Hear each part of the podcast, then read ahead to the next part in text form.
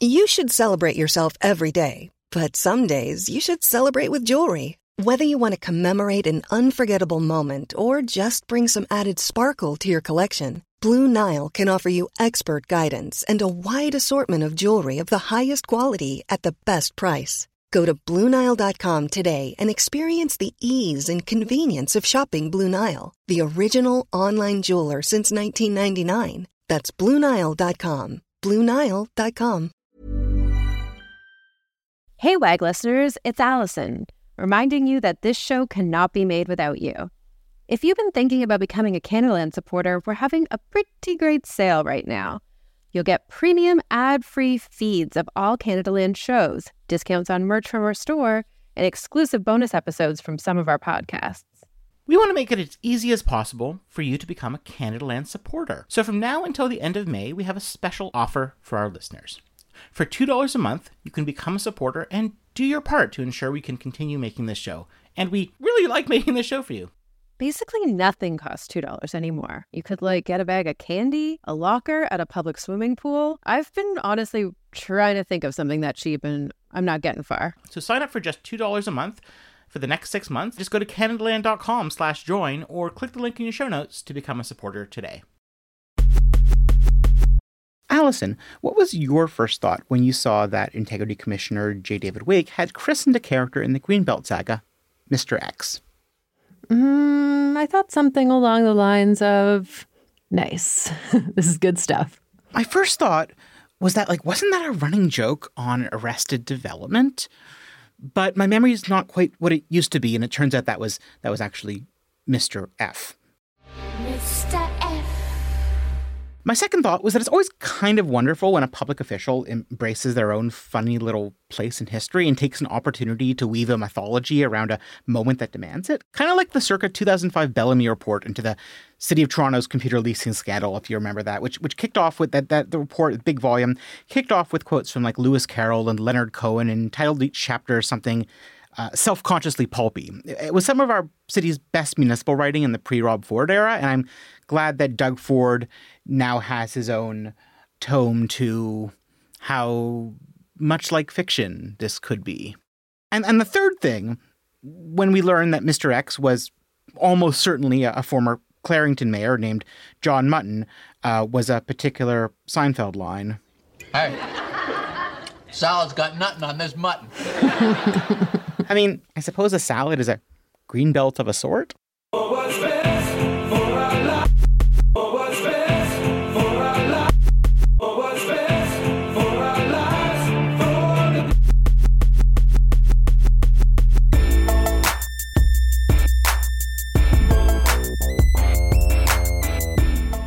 I'm Allison Smith, publisher of Queen's Park Today, and I will get your Greenbelt land rezoned for a mere $1 million. I'm Jonathan Goldsbie, news editor at Canadaland, and I'm sorry, Allison, but I'm afraid I will undercut you by getting your Greenbelt land rezoned for $999,999. God damn it. this is Wag the Doug, a monthly podcast about Doug Ford.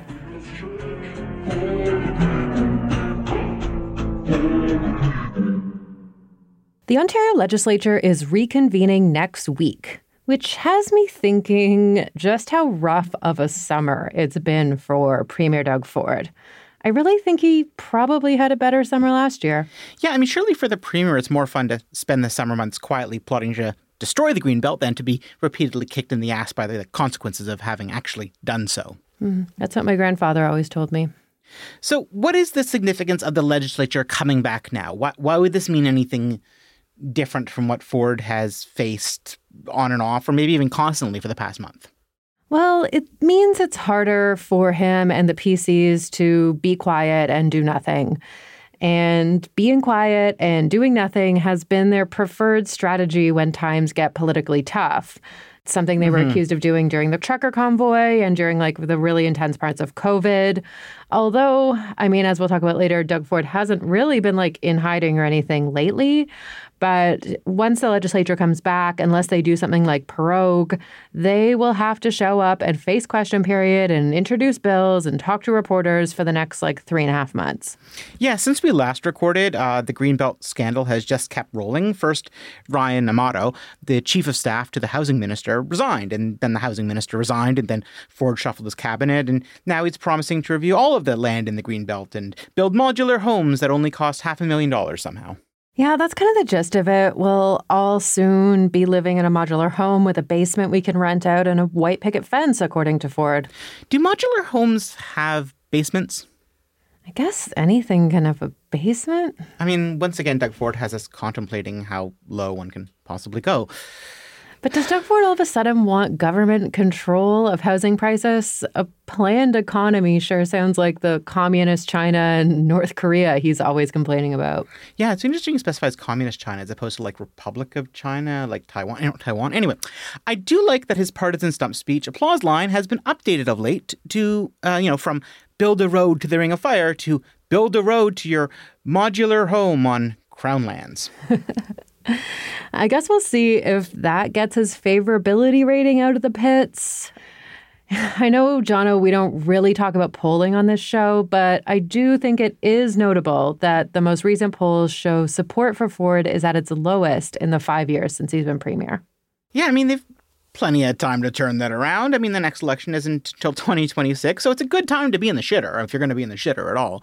But it's also, I guess, nice to see that Ontarians are responding to the constant news of everything that's going on um, with appropriate consternation, shall we say. So, how much of the Integrity Commissioner's report on the Greenbelt did you read? Much less than I would have liked. As often, I do a Control F and look at look at for certain keywords and read the highlights. I feel like you're not the only one on that. Um, clearly, it's like very long. And it also got less attention than the Auditor General's mm-hmm. report, I think, just by virtue of like coming out 2nd mm-hmm. But like, hot damn, it's a great report.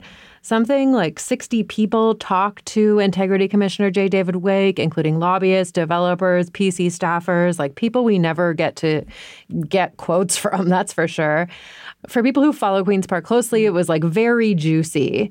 I mean, part of the reason it got less attention too is that there's honestly, I think there's just like too much good stuff in it to mm-hmm. summarize. Mm-hmm. For example, there's a quote from our favorite developer to talk about on this show, Silvio DeGasperis, saying that a quote, injustice had been done to him when the Greenbelt was first rezoned his land. And he told the commissioner that he's pestered every chief of staff to every housing minister for like 20 years to try to get that undone. It's like a funny thing that happens in journalism sometimes. If, for example, a news outlet had gotten that quote from DeGasperis like two weeks before, they would have had a big story and we probably would have been talking about it for days. But once in a while, like as with this report, reporters are handed so much on a silver platter that the majority of it just falls by the wayside. I mean, the top line of the report was that Wake found that the now former housing minister, Steve Clark, violated the Members Integrity Act by failing to supervise the Greenbelt land selection process. The process was, quote, chaotic, end quote, almost reckless and riddled with deception, according to Wake. Amato also told Wake about a meeting he had with Clark and Ford about seeking clarification about how they wanted the process done, but Ford and Clark are denying that meeting ever happened. So that that's a, that's a bit less than ideal in terms of like whole, having a coherent conception of t- space, time, and reality. The question at the center of this whole scandal remains Did the PCs tip off developers about their plan to develop the Greenbelt before they made the announcement? According to the report, the answer seems to be yes, but also not really.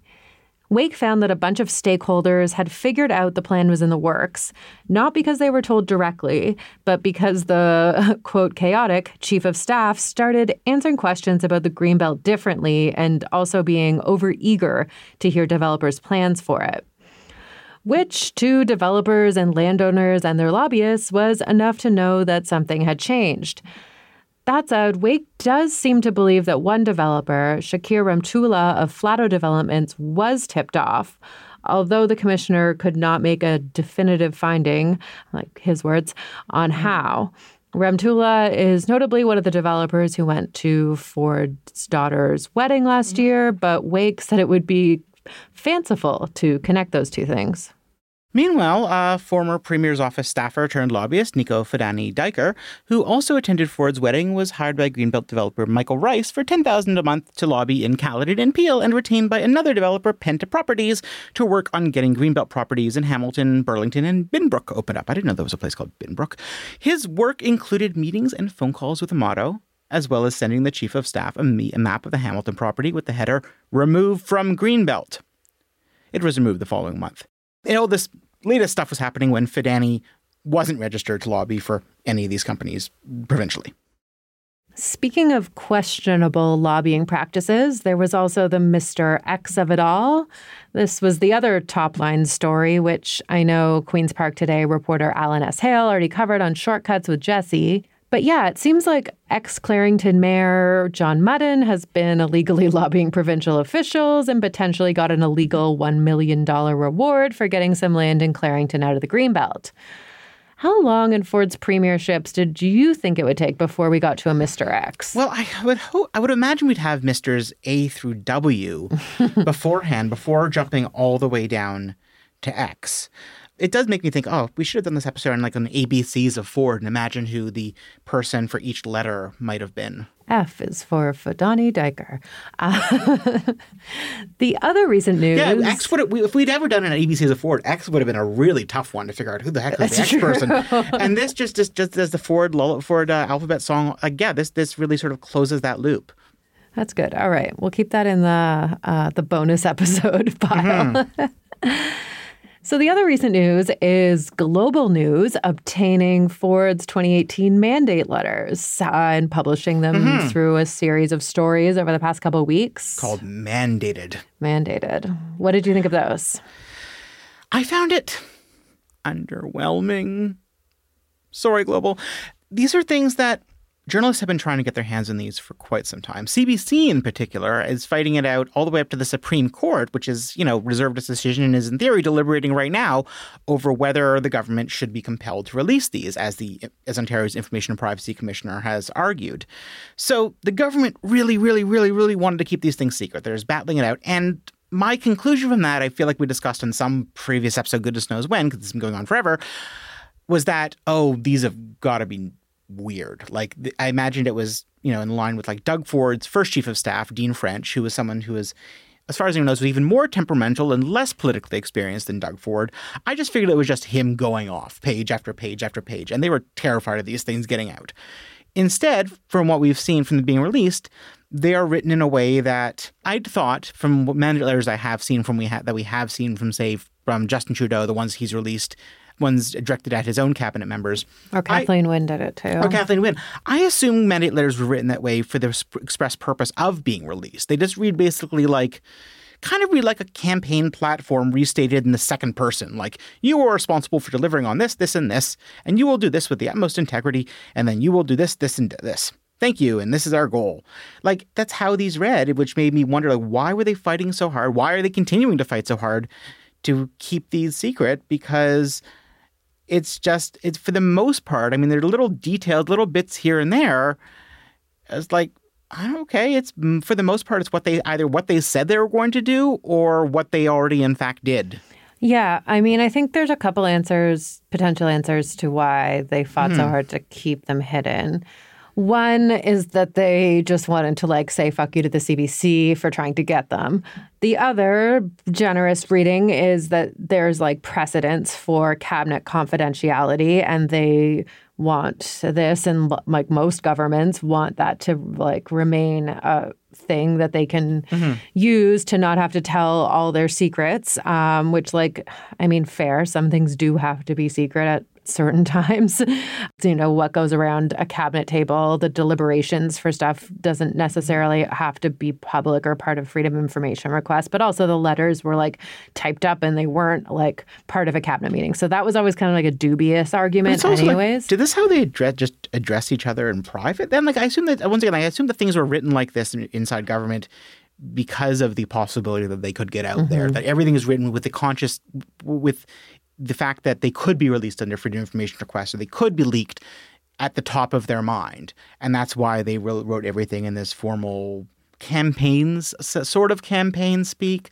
I don't know. It like reads like a press release, and yeah, it's kind of stunning that an internal communication that wasn't intended to be released or that they were fighting, whose release they were fighting, actually is as dull as I, I don't know. I mean, I guess the thing is also you have to think that if they had lost at a lower court or like if the Supreme Court had done made a faster decision, hmm. then they like could have been forced to put out the newest round of mandate letters and like the reason these ones seem underwhelming is because they're from 2018. Mm-hmm. So like what Doug Ford wanted to do in 2018 doesn't really matter anymore or it would have mattered if it was really crazy, but it's not. So it's like I mean there's some details like it refers to re-examining the role of mayors in Ontario, which I think like if we had seen that, we would have immediately been like is there going to be strong mayor's powers? But like that doesn't matter now since he already did that.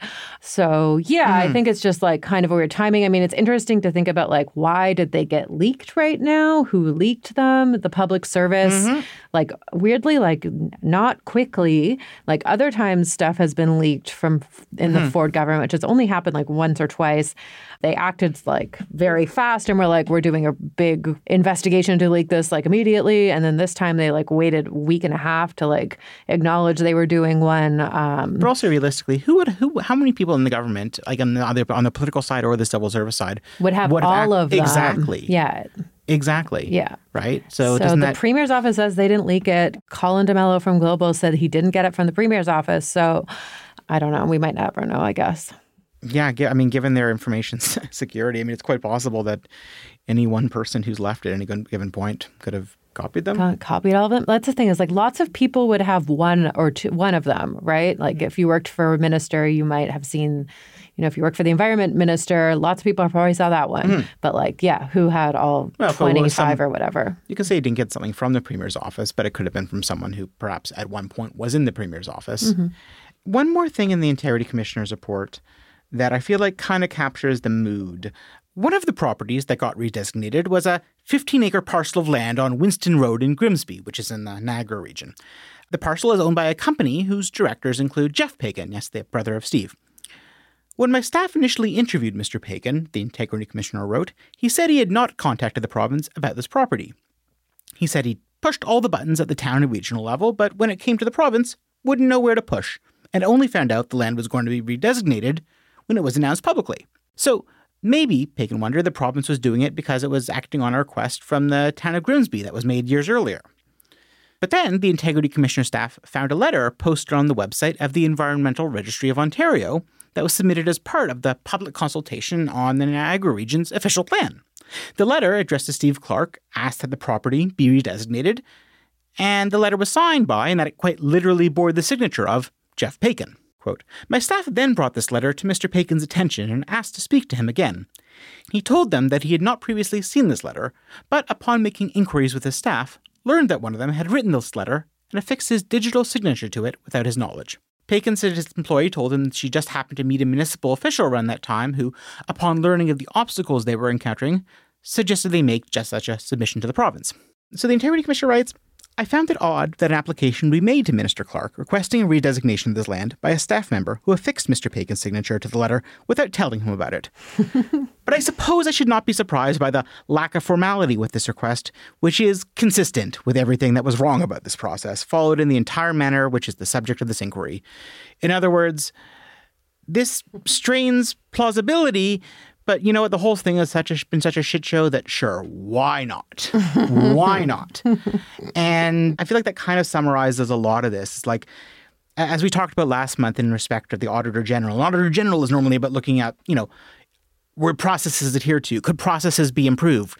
But with something as such a free form mess that there is no process, all you can do is sort of throw your hands up and say, sure, why not? I guess this is something that happened. This makes just, this makes no more or no less sense than anything else.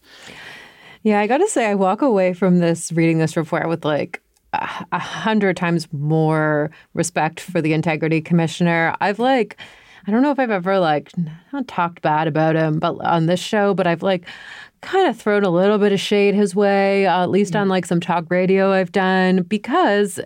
All of his other reports that I've ever read, and I've read lots of them, round out with like, well, the uh, MPP said he was sorry and that he uh, learned from its experience, and I think that's just fine. And like they just like they all mm-hmm. suck. And this one is gold. Like it's so funny, it's so in depth. It like acknowledges the weirdness in lots of like comical ways. Wait, what's your what's another what's another favorite line of yours? Uh, I mean, the fanciful one is really good. For some, the fact that he was the only developer who had his lands removed from the Greenbelt who attended the premier's daughter's wedding is probably enough to point the finger at the mm-hmm. premier uh, for tipping off uh, mm-hmm. Rehmatullah. But this fanciful connection is not sufficient for me to leap to that conclusion. Uh, Rehmatullah has a number of contacts in and out of government who may be mm-hmm. aware about the potential change. Uh, and then he just like goes on to list all of the people who might have told or different ways he might have found out. But I find it more likely than not that someone did. So that in some ways is like kind of the most damning. Well, hard to say the most damning, but like that's him really saying, somebody freaking told this guy, but like, I, I don't know mm-hmm. how to mm-hmm. prove it. And remember that wedding? I won't say it's the wedding. I wouldn't say it was the wedding. Other people might think it's the wedding, but no, not me. So there's just like lots of ways in the in the report that yeah, I think the um, maybe just sort of mm. ridiculousness of the scenario, yeah. uh, and like he, he called back people for like separate interviews yeah. a lot of times. So there's like a few incidents incidents where he's like, well, I asked him these questions this time and he said this. And then he came back and I said, well, what? he told me a different story. And I said, why'd you say that? like, okay, I guess. Stay awake. Stay awake.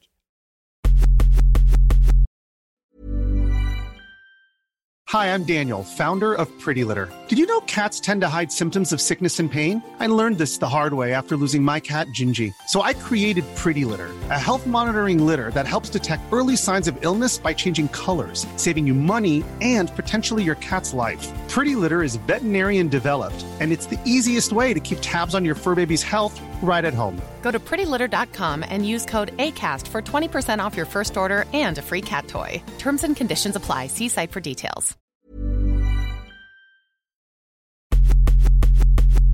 On this show, we've often talked about the difference between campaigning and governing and how there's little necessary overlap between the skills that each demands.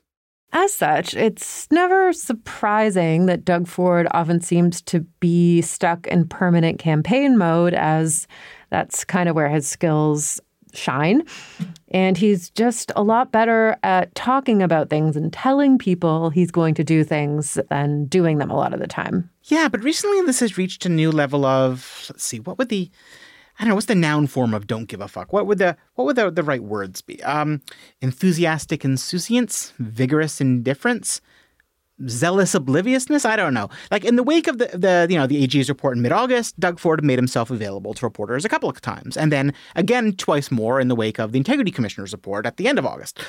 And reporters, for the most part, asked many excellent questions about the scandal and just what it would mean for Doug Ford to actually accept responsibility for it and not just to assure us that he has.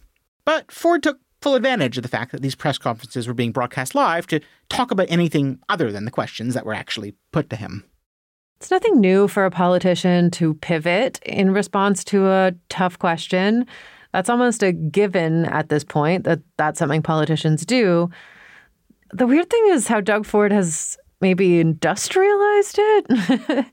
in the midst of Ford's September 5th press conference, Global's Colin D'Mello, who we already mentioned, posted on Twitter that as Premier Doug Ford tries to remind the public of the good that the government has done, a list of his talking points are being rolled on a teleprompter. Ford's responses, I can't call them answers, his responses would drift so far from the questions asked that I found myself wishing he had like Donald Trump's flair for stream of consciousness riffing, or at least that his staff would trust him to go into stream of consciousness riffing, because then we'd at least wind up with some suitably surreal departures from the subjects at hand.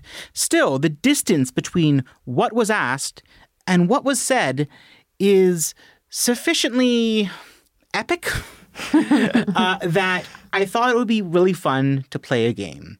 And our managing editor, Annette, came up with the perfect name. What does the Ford say?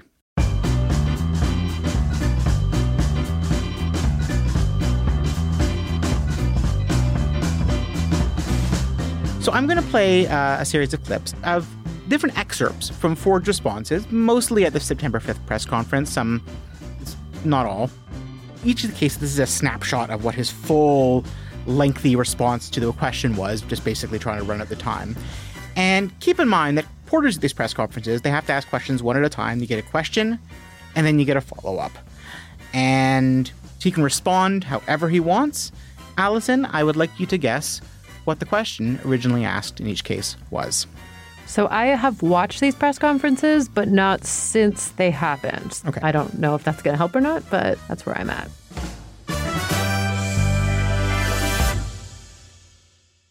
But with the supportive team Ontario, with the nurses and the frontline healthcare workers and the doctors and the manufacturers, uh, we made it through the pandemic. And I quoted the CBC saying we're second best in the world when it came to the pandemic, making sure people are getting vaccinated. It wasn't me that was doing it; it was Team Ontario. What do you think? What question do you think he was responding to, Allison? Um, uh, why should uh, Ontarians have confidence in your government? That's a very good guess. But uh, in, in fact, the question was a little more specific than that. Here was the actual question that was asked by uh, the Trillium's Charlie Pinkerton. Who is paying for the legal fees for yourself and others in the government uh, in the various investigations that have taken place and continue to take place in, excuse me, into the Greenbelt? Mm-hmm, mm-hmm. Ford also actually said he didn't have a lawyer in this case, which contradicts what the uh, Integrity Commissioner's report had said. I mean, yeah, it's good to know that we made it through the pandemic, though. Like sometimes you just got to remind people of that. Okay, here's the second one. The previous government stopped talking to the Ontario Medical Association. We have a great relationship with the OMA. We're in constant communication with the Ontario Hospital Association and the CEOs. We're making sure that when you go get a prescription, you don't have to go to your doctor uh, to get the most common prescriptions. You can go into a pharmacy and get them, and we're going to expand on that. So, what question was Ford answering in part by talking about the expanded availability of prescriptions? God, I have no idea. Um, how are Ontarians going to have confidence in your government? Yeah, basically. I mean, many of these questions are, in fact, variations of that. Uh, the question was from the original question was from the Narwhal's, Emma McIntosh. The, the reports from the integrity commissioner and the auditor general found that you know you and minister clark were not in control of what the government was doing as you undertake this new review how can ontarians trust that you are in control now so wider availability of drugs is how is his answer as to how Ontarians can, tr- can have greater trust that he's in control. okay, here's the next one. For instance, Premier Eby about the Bank of Canada. I'm sure he heard me complaining uh, for the last two months about the Bank of Canada. And I can assure you, the rest of the premiers, because I talk to them frequently, feel the exact same. There isn't a premier in any province or territory that believes that the Bank of Canada should raise interest rates. Isn't it unusual? Even the banks, three banks came out to criticize them. But you know something? I have a message to the Bank of Canada. You want to destroy people's lives. You want to watch people go bankrupt and lose their homes. Just raise the interest rates. It's going to be on your hands. Okay. Was he asked something like your own housing affordability task force said building lands on the green belt's not going to bring down housing prices? Why do you think it, mm. this is a good idea?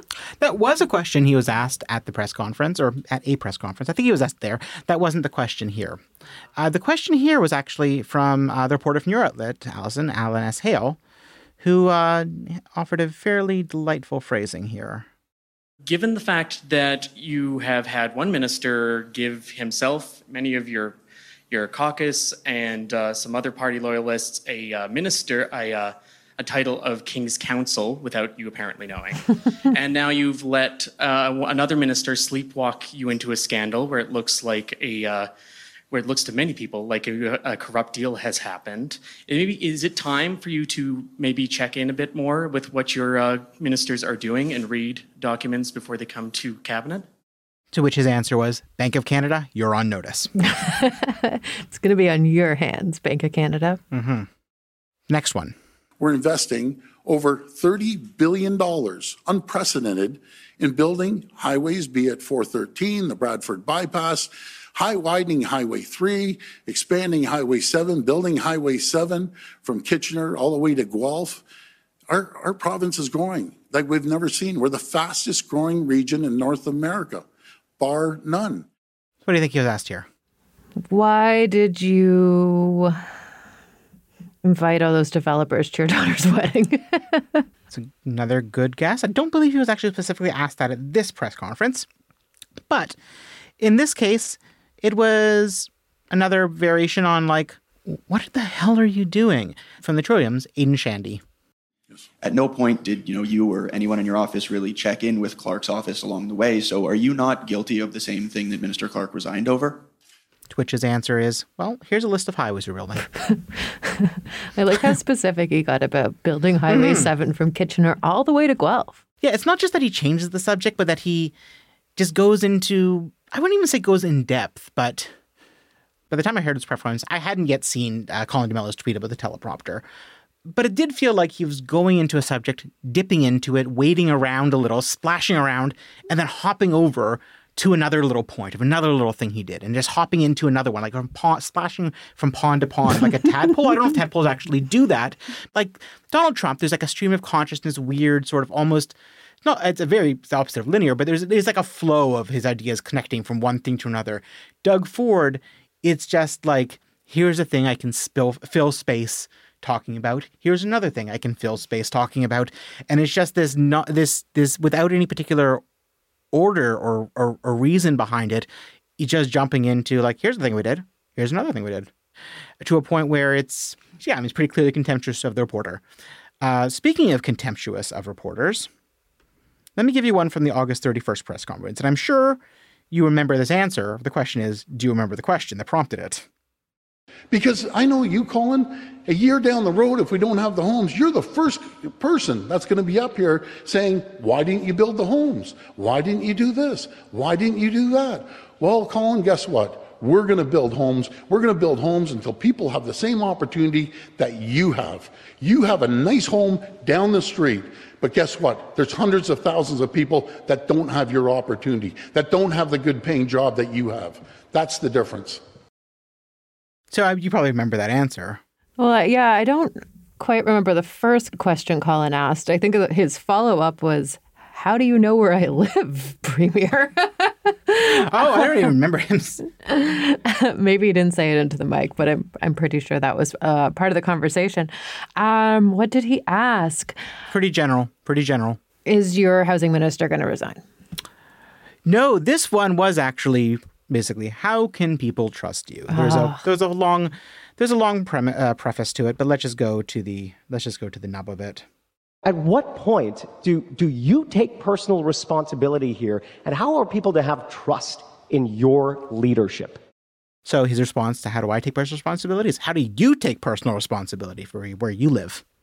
And finally, Another message to the Bank of Canada enough is enough. You're trying to kill the economy. You personally are responsible for creating inflation. Companies do not want to invest into new equipment because of the interest rates.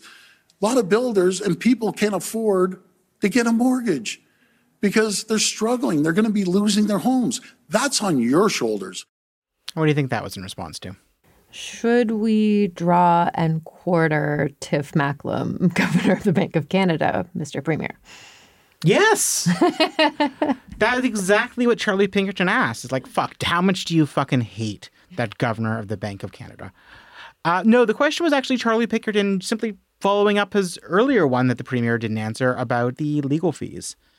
Do I g- gather correctly that you you aren't aware of whether it's the government or the PC party or anyone else who's paying the legal fees for everyone under investigation in the government, or or is there an answer to that question? Again, like, fuck Tiff Macklem. Fuck Tiff Macklem. a lot of builders can't afford to get a mortgage. It's a weird thing to say.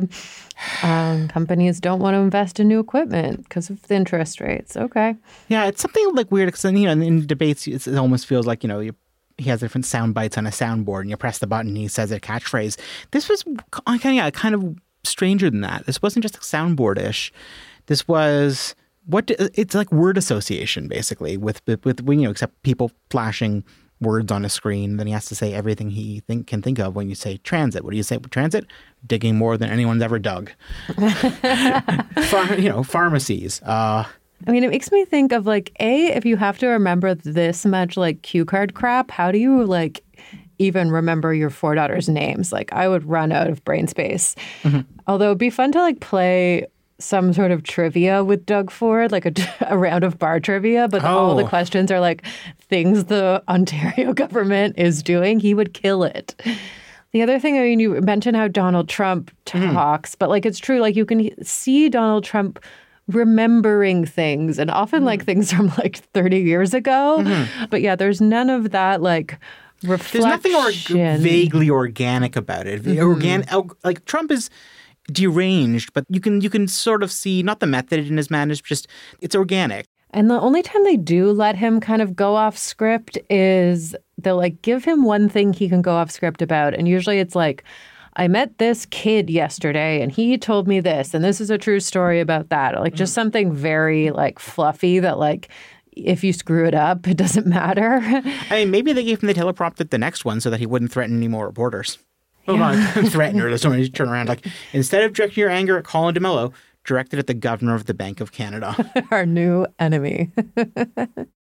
this was such a good idea for a game because I feel like this is the most Doug Ford we've ever played on this podcast. Like we talk about him all the time, but like most people don't listen to him talk about nonsense, right? Like, you know, only a couple dozen people watch those press conferences realistically. Well, the whole thing with these press conferences in particular is that because they're in response to major breaking news, in the second case, you know, the first case being the Integrity Commissioner's report, the second one, the September 5th one, being in wake of uh, the resignation of his housing minister, they were broadcast live. So, I mean, not everyone's necessarily listening to them, but they are on TVs all over the city. Even if the TV is muted and it's just the closed captioning on CP24, this is this is going out. This is being broadcast. This is all over. And I think the reason we don't play a lot of him is because he just spouts bullshit, and there's a limited value in repeating that, uh, except in the context of uh, showing what showing what the context of the bullshit was. And I will say, when you're like a reporter in a press conference like this, and a, a politician, be it Doug Ford or somebody else, is like you can. All the reporters basically stop listening, right? Like, because you can't like mm-hmm. retain that much attention to just crap you've already heard before. So there is a lot of like excitement builds as like a question's an- asked, and then the politician just starts spouting a whole bunch of nothingness and then it kind of deflates until like somebody else gets to ask another question. Yeah, I mean, the, the goal of I think any scrum or press conference is trying to ask something the answer to which couldn't reasonably be predicted. Right. It, it can be challenging, especially when someone has a teleprompter to remind them of all the different fallback lines, which just seems cheating. If you're going to pivot, just have anyway. I mean, I don't think anyone could have guessed that that's how he would respond to, the, to talk about um, pharmaceuticals. I mean, one other thing that stood out to me in those press conference is like Doug Ford, as much as he was meandering into pools of puddles of nonsense, there were points where he's talking about housing specifically that Mhm. like you can hear real frustration in his voice. If we indulge us for a minute and think what he must be mm. thinking here, like he just last year won an election where he campaigned on getting housing built. And like I do believe him when he says that he constantly hears from mm-hmm. people that want to be able to afford to buy a house or from people whose kids can't move out or uh, hears about refugees living in church basements in Etobicoke. That's something specific he's mm-hmm. mentioned a few times. And like as premier of Ontario, he thinks he has the power to solve this problem or at least partially solve this problem. Which he, I mean, he does. He does, right. And he's surrounded by people who are telling him, we need more housing supply, we need more supply, we need more supply over and over again. He talks to developers who tell him, like, we will build 10,000 houses or 50,000 help houses if you help us in this way or that, change the land, write an MZO, this sort of thing. And every time his government does something like that, like passes a housing bill, signs an MZO, changes mm-hmm. something dr- like in any drastic way or bold way, he gets backlash from all sides, and lots of that's political backlash. So fine, he's used to it. But he's also got developers who are are refusing to build on rezone land because stuff's too expensive, or because the market for new builds like looks shaky right now. He's also got municipalities saying they can't mm. afford to build roads and pipes to the, the subdivisions that are being rezoned because the province cut the development fees in order to incentivize building, but the builders won't build. I mean, it's got to be frustrating, right? and then reporters asking him all these questions. Then so he decides to be very bold and open up the greenbelt to housing even though he knows that's mm. a hmm. big political risk like and we're seeing that in the polls now like the one thing that has always pulled very high in ontario is like people like the greenbelt and it's now backfiring mm. massively i mean any everyone has a difficult time conceptualizing systems that's almost the nature of being human is trying to understand systems and countless things that work together or don't work together and interact. Like that it's very hard to wrap your head around but thankfully we do have public policy professionals whose specific job is to try to reconcile all that and find solutions given the knowledge of all of these various levers and things that touch everything else. Doug ford he likes the tangible. He likes the immediate and he seems to have been under the mistaken impression that opening up parcels of the greenbelt to development would have an immediate tangible result in terms of building houses that he could point to and said, "Look, I did that." Yeah, 100%, totally. And I think that's why he also thinks that if he says, uh, Bank of Canada, you're on notice, or developers, you're on notice if you don't start hmm. building, mm. um, he thinks that will like achieve the action that's not being mm. achieved by all this other complicated stuff that's going on. Yeah, if he just goes up to someone and says, hey, buddy, listen to me, do this. And his sense of frustration with complicated systems actually reminded me of a play, Jono, that we both saw this month, uh, The Wonderful Master Plan, which was written by Canadian... The play is just called The Master Plan, the not Master. the Wonderful... The play is a wonderful play called The Master Plan, not The Wonderful Master Plan, which is a one of the sixth book in the Oz series. No, not really, but anyway.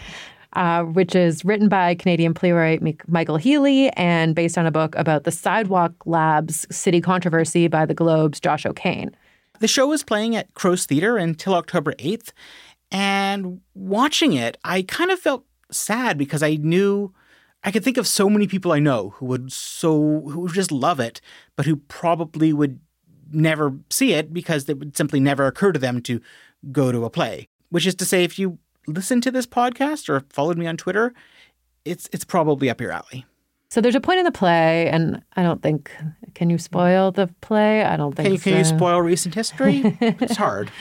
When the character of spoiler sidewalk labs did not work out. It did not. Uh, and the character of dan doctoroff who was the then executive of sidewalk labs a google subsidiary he's expressing his frustration of having to spend two years in toronto trying to get in the right room with the right people to get his the smart city vision moved along. And he's like dejected and pissed at this point and he just can't believe that how many layers of opposition and backlash and bureaucracy he's up against and how there just doesn't seem to be anyone in the city the province or the country with the ability to like unilaterally get it done. He's hoping that there's some like robert moses like figure or entity or something that just actually has the power to do the thing and instead finds that Canada, Toronto in particular, it's a morass of often competing interests and regulations that are, for the most part, there for a very good reason. Uh, from things like you know the computer leasing inquiry, which I mentioned, you know, at the top of the show, uh, things that we've layered on rule after rule after rule, which explains why, like, you know, in order to do this thing, you got to make sure this other thing is done, and it's imp- and it's infinitely complicated. But it also, but you know, the upside is that prevents people from unilaterally getting something done, which uh, you know can turn out pretty can turn out pretty bad, poorly. Yeah, and I feel like that's kind of where Doug Ford feels like he is with housing. He's like, uh, why can't I be Robert Moses? Like, why can't why can't I get it done? Mm. Like, I keep trying to get it done, and it's not getting done. but like handling billions in greenbelt wealth to a couple of developers, or letting Google colonize the Toronto Portlands into a digital data harvesting neighborhood. Like both those things are bad. But mm-hmm. Healey's play also makes the point that the diffuseness or the morass of Canadian bureaucracy, like you said, means that it's actually a lot easier for nothing to get done at all. And that when things remain status quo, it's the people who are currently rich and powerful who benefit. And mm-hmm. where we are now, like the Quayside lands remain undeveloped, and like despite what Ford considers his best efforts, like are any houses getting built? yes, it's like our body politic has an overactive immune system, as it were. Like our, our antibodies or T cells or whatever are basically any sort of outside weird threat. It doesn't always successfully fend off, but it's pretty good at rebuffing these these incursions. At the same time, it also, you know, tends to rebuff even well constructed, careful efforts to affect real, significant, substantial change. Yeah, and I don't like I don't know exactly what the lesson is here. Like it's good to have safeguards against strong men or strong tech companies that want to barrel head with bad Hmm. ideas. But yeah, like you said, I think well, the same point you made is what Healey's trying to make that there, there's flaws in the Canadian process that ultimately hamstring any bold action. The point that I took him as making, and I, I don't know to what extent this is a reflection of, of Josh O'Kane's book, um, but that, you know, it's very easy to be very glad that, to be almost even proud of Toronto for how it fended off this Google colonization. I think we can be really I think you can almost take for granted that like we're all breathing a sigh of relief that we Toronto for once had its own dignity and rebuffed that and stood up for itself and told them all to fuck off. But I think what it, the play does is it complicates that notion. It looks it opens up the question of like okay if we can all agree that that was the case what is it that we do have what is it that we do do it's like okay we successfully told this to fuck off what are we doing instead? And what happens when we actually do get a bold solution or something that would actually address the challenges of the, well, not the challenges of the future, the challenges of the present? How would we react then? Are our systems set up to actually accommodate that? Well, and and like the way that we cheered on the Sidewalk Labs uh, dissolution, you know, people are uh, taking credit and cheering on the fact that like the housing minister Steve Clark resigned. But I think yeah, like the other question needs to be like, okay, these things lost, but like who stays winning, right? Like mm-hmm. and that's something Healey, you know, raises when he talks about like the benefits and the status quo and in the context of the greenbelt and the housing crisis in a lot of ways, it's like not actually guys like Silvio de Gasperis who win. He did win. He's going to personally benefit to the tune of billions of dollars, assumably, according to the Auditor General, by building houses on his land. But like what's actually the thing that's actually being protected and the actual status quo that remains untouched through all of this, right, is the the home values of the wealthy and like the ability for real estate to be continued to be used as a tool of financialization. And it's very interesting to me that during we've had two years now, basically, of conversation about the Ontario housing crisis. And, you know, I mean, even longer than that, if we look at the rest of Canada, where it's all everybody's been talking about since I've been an adult, basically. And the one thing that, like, politicians and political strategists and policymakers and the chattering class refuse to reckon with or honestly even talk about, Mhm. really mention Capitalism. Capitalism and like more specifically like the roles of investors in the real estate market and how reliant Canada is on the capital mm-hmm. that's in our real estate market and everybody's mortgages. The Globe had an amazing story in June about the number of new housing units that have been purchased by investors. And I think it was like by investors that own at least three properties. So it's not even just a super small time investors. And in London, Ontario in 2020, it was 94%. And since 2020, rents have skyrocketed in that city. So I just, we're willing to have any other conversation like, should we build homes on floodplains? Should we water down the building code? Should we pave forest and farmlands? Should we disempower the local governments? But like the untouchable holy grail is mm-hmm. the idea that people should be able to buy and profit off as many residential properties as they want. Like everything's on the table but that, right? Oh, well, I mean, I, I suppose the idea of abolishing private property altogether also isn't on the table, but that could be a solution. Yeah, and I mean that's why we can't ever feel bad for Doug Ford or like the Do we? frustrated. No, I mean, but I think you know you can hear his frustration, but Yeah. he's still protecting you know his own class interest, right? Yeah, I don't think anyone, anyone doubts that, except maybe Ford himself. Yeah. And like, yeah, because even if Ford doesn't own investment property, and I don't believe he does, like, you can be damn sure many of his friends and family members and associates do. At least 19 members of the PC caucus are landlords. Many of their friends and family members, I'm sure, are. So, like, there's a huge swath of the population who want to continue to, yeah, get wealthy and just keep the status quo the exactly the way it is.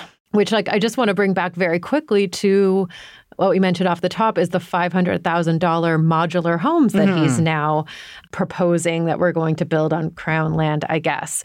And like, mostly I don't think this will happen at all, but I think there could be an interesting way where that, like, that puts the lie to all of this because how do you, A, price uh, hundreds or thousands of homes all at the same price and allow that to be work in our current real estate market conditions? And like can the government like will the government set the price? Like what to what ends will they go to try to craft this new applause line into a reality? And like how much will it show the inability of housing to and housing supply, right? Like more supply, more supply to actually make a difference in price because it's all just on a sitting on a pile of bullshit and we just can't talk about the bullshit. If we do talk about the bullshit, Doug Ford will probably ask about our personal housing situations. right. And now it's time for foreseeable disaster of the month. What's your foreseeable disaster, Allison? Um, the the liberal leadership race, which they're doing again, they did in 2020, and now it's time for one more to replace Stephen Del Duca. I almost forgot his name.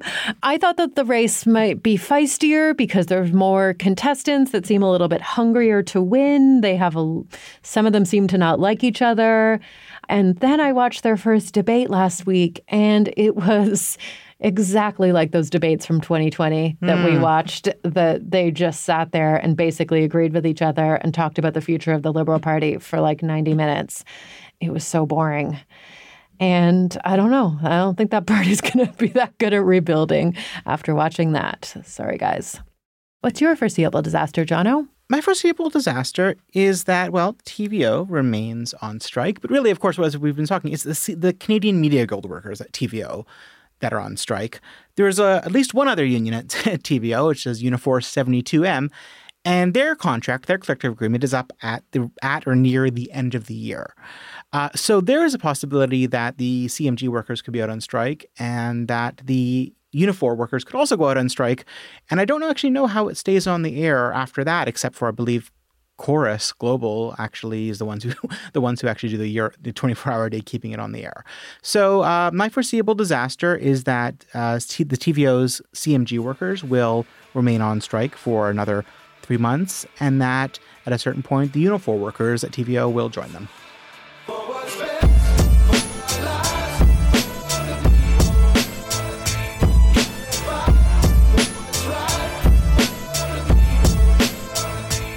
And that was wag the dog a show about chaotic and almost reckless deception I'm Jonathan Goldsbie, and I'm sort of between social media networks at the moment, but I'm about to try out Bluesky and we'll see how that goes. I also occasionally host Shortcuts, which is the media criticism show that runs on the main Canadaland feed.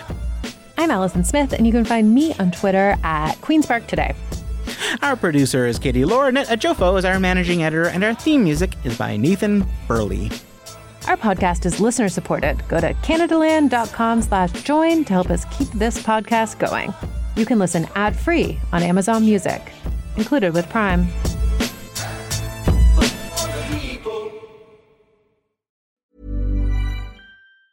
Planning for your next trip? Elevate your travel style with Quince. Quince has all the jet setting essentials you'll want for your next getaway, like European linen, premium luggage options, buttery soft Italian leather bags, and so much more. And is all priced at 50 to 80% less than similar brands. Plus, Quince only works with factories that use safe and ethical manufacturing practices. Pack your bags with high-quality essentials you'll be wearing for vacations to come with Quince. Go to quince.com/pack for free shipping and 365-day returns.